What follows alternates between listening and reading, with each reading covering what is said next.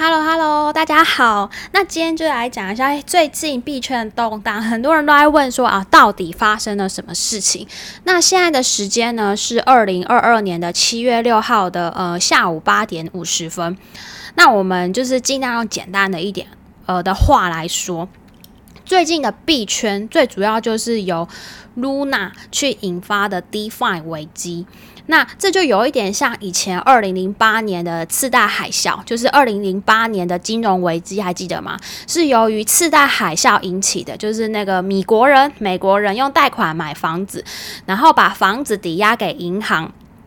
银行为了让资金更有流动性，他就把所有的那些贷款打包，把所有的人呃信用不好的啊，然后利息很高的啊，风险高的啊，然后或者是有的人那个信用好啊，然后贷款利息低，风险低，反正就把所有的贷款把它打包起来卖给雷曼兄弟银行。那雷曼兄弟银行它是属于投资机构。他就将信用好的和信用不好的，然后一起打包成一包资产包，然后并由那个审计公司评级，评级后就作为理财产品，向全世界的人去销售，大概是这样。那雷曼。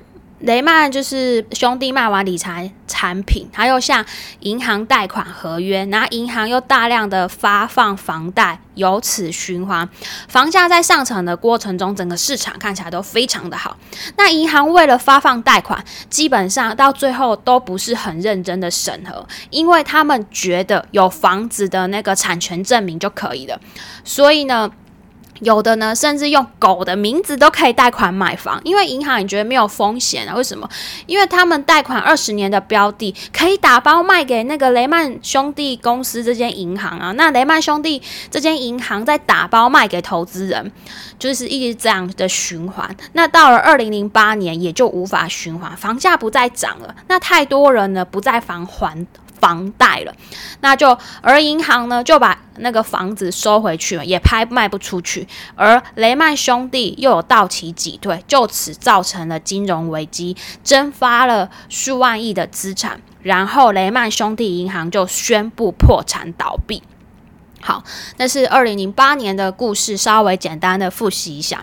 那同样的道理呢，Luna 的崩盘为什么会让三箭资本破产？大家可以把三箭资本想象成雷曼，把 DeFi 想象成银行，把我们的以太币想成房子。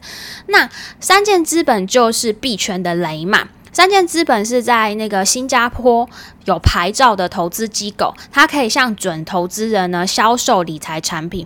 那我们投资人呢向三箭资本投资后，三箭资本的理财呃产品会对客户有年化理财的报酬，比如说一年十趴、二十趴这样，他会给你保证。那基本上呢，我们三箭资本操作，它就是这样，拿到钱之后呢，他就去买以太币，然后呢，再将以太币质押到 DeFi 上，好，然后贷出六十趴的贷。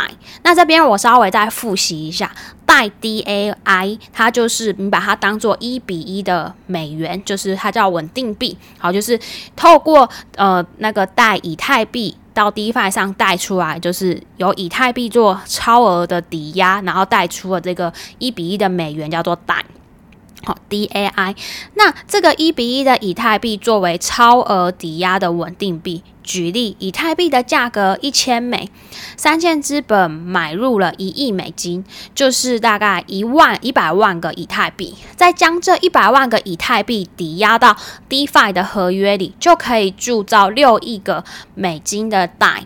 那再用六亿个美金的贷，就会变成呃，就就是跟 USDT 一比一美金的稳定币是一样，他就把它换成 USDT，再用 USDT 买入六亿个美金的以太币，然后呢，再把以太币抵押到 DeFi 合约里，又可以再从里面贷出六十 percent 的贷 DAI，就这样一直循环。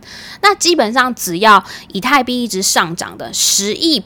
十亿美金的本金就可以抵押二十亿美的以太币，以太币只要涨到两千美金，三件资本抵押的以太币就是市值四十亿的美元，这就是动用十亿美金敲动的利润，纯赚三十亿美。如果说十亿美金的理财，要给年投资人说，诶，我保证年化利率给你二十趴，也是给得起的吧？以他这样操操作，所以呢，只要以太币一直往上涨，不要跌破两千美金呢，我们三件资本就可以赚很多的钱。但关键问题是，三件资本。他们是这个机构，投资机构，他们并不会把鸡蛋都放在同一个篮子里。三千资本会将他们自己流动性的美元啊，有投有用于投资 Luna，那他们大约投资两亿美元。如但这两亿美元，然后两他比如说他买了五十五十美金的 Luna，那如果这个 Luna 涨到一百美金。哎，也算是投资成功嘛，涨了一倍。可是我们知道之前遇到很大的事情，就是我们 Luna 遇到了黑天鹅的事件，Luna 无限的下跌，几乎都归零了嘛。所以就造成了这两亿美元的投资归零，并且也导致比特币和以太币的下跌。那以太币的下跌，三件资本就需要 DeFi 的。补上保证金，防止以太币在链上被清算。而三件资本可能手上持有的以太币，那他需要卖以太币，他才可以还那个贷，他这样子才可以完成不被清清算。那这个三件资本这个大金鱼呢？它这个以太币一卖，那散户看到，哦，那个大金鱼对不对？都把以太币卖了，然后就会造成恐慌嘛。然后散户看到以太币大跌，那散户一般散户会怎么想？哎呦，大金鱼都抛了，那那我也赶快抛。所以造成前阵子以太币一度跌到差不多八百多美金一个，那这样又造成三件资本更多的抵押被清算，由此这样不断的做循环。那抵押的过程呢，是在那个以太币上涨的过程中各种价位上的抵押，所以只要以太币。跌破一零五零美金，大概一千多美金，三件资本所有的资产都会被清算，造成上百亿的资产都被清算。链上清算拍卖到的人，为了得到利润，也会马上卖出他的那个以太币。顺带一提，这跟我们法拍屋市场很像，就是说到法拍屋的市场捡到便宜被清算的房子，也是不少人诶，应该有时候不是不少，就是比较专业投资客就会。呃，马上的转手到中古屋市场卖出房子，其实是一样的。好，我们继续拉回来，我们继续。那三件资本投资那个灰度基金的 GBTC 又无法赎回。那我这边稍微科普一下，什么是 GBTC？简单的来说，就是比特币的投资信托，是美股市场上呃。是美股市场上上市基金的那个信托的基金，也就是那个灰度比特币的信托。好，所以因为这样，就算折价到七十美，没有人要。那所以以太币都到八百八十三美了。那美国呢，它就不批准那个灰度基金的 ETF 申请，就大概是几周前的事情吧。那投资机构也无法从 GB GBTC 顺利推出，最后就导致了三间资本破产。一家原先估值百亿美金的三间资本。被 DeFi 清算哈哦对，如果忘记 DeFi 是什么，大家可以回去复习一下。呃，我待会儿把链接放在底下。那所以他现在就负债了十六亿美元。现在就算以太币涨回了两千美元一个，三件资本也没有以太币，它也回不去，因为投资机构进行了循环抵押的方式，就是不断的打包。这有没有和以前二零零八年那个次贷危机很像？大家想一想，三件资本只因为投资了 Luna。的两亿美元归零，就导致了百亿的市值破产。难道我们币圈就只有一个三件资本吗？Luna 从百亿美元归零，那里面有多少个两两呃两亿美的机构呢？我们还记得刚刚我们三件资本投资两亿美金到 Luna，大家想一下，二零零八年的金融危机过了呃多多少年多少钱才缓过来？那还是有。各国央行救市的情况下，那币圈呢？我们有央行吗？没有，所以我认为，呃，币圈的 DeFi 的危机可能还只是刚刚开始。接下。接下来最多可能两年，就是币圈去杠杆的两年，就不用去想象说，呃，比特币啊，只要涨价不跌就很好了。就是比特币跟以太币的市值，呃，就是大概是前两三年前 DeFi 火热，然后造成很多人都利用 DeFi 来进行借贷，不断的循环贷，造成虚虚假的繁荣。整个币圈的市值需要回归到合理的水平。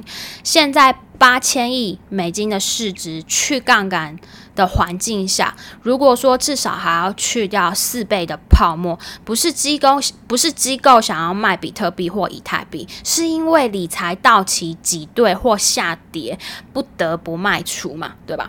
而一半的散户投资人。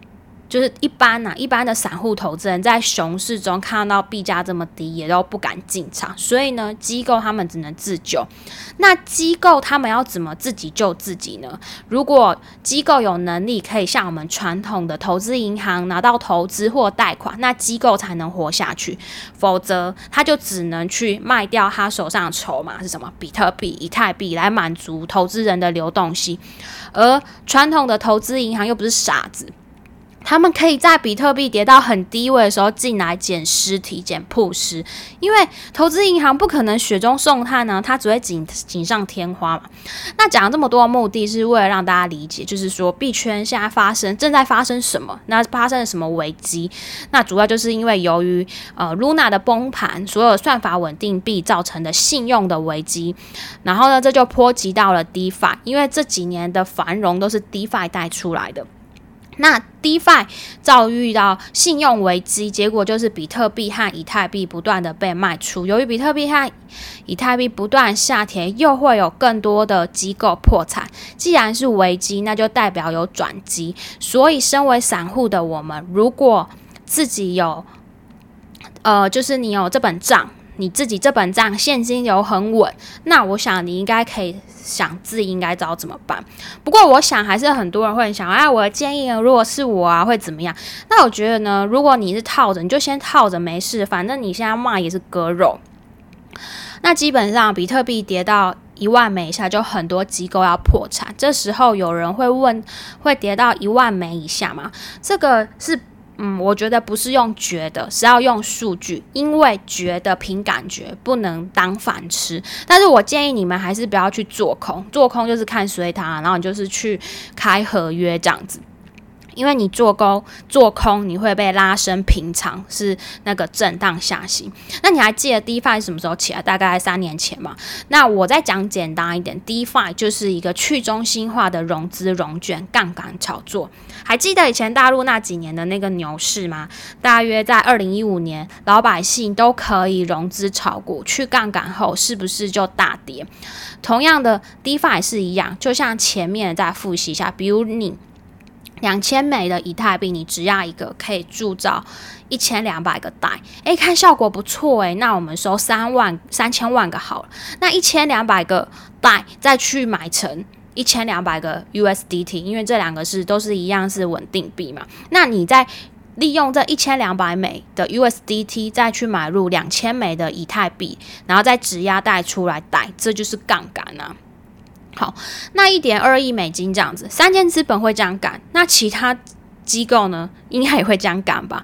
说明这个价格还有人卖，说明也还有人在获利，所以这 DeFi 这几年至少应该增加了五倍的杠杆。如果呢，就是跌到了比特币跌到了一万 U 一万美，那就会有越来越多 DeFi 要被清算，所以我觉得。散户我们有需要割肉嘛？我觉得人家机构杠杆绝望是人家自己的事情，只要愿意卖都是有利的。那一般的散户只会追涨，只有大家不要的时候，有计划的跟纪律的金鱼们，他们才是他们兴奋的时候，会慢慢就是趁你们。底部不注意的时候，一路慢慢的往上补，因为散户一般很少在底部坚持吃货和持有。那以上就先分享到这里，我们下次见，拜拜。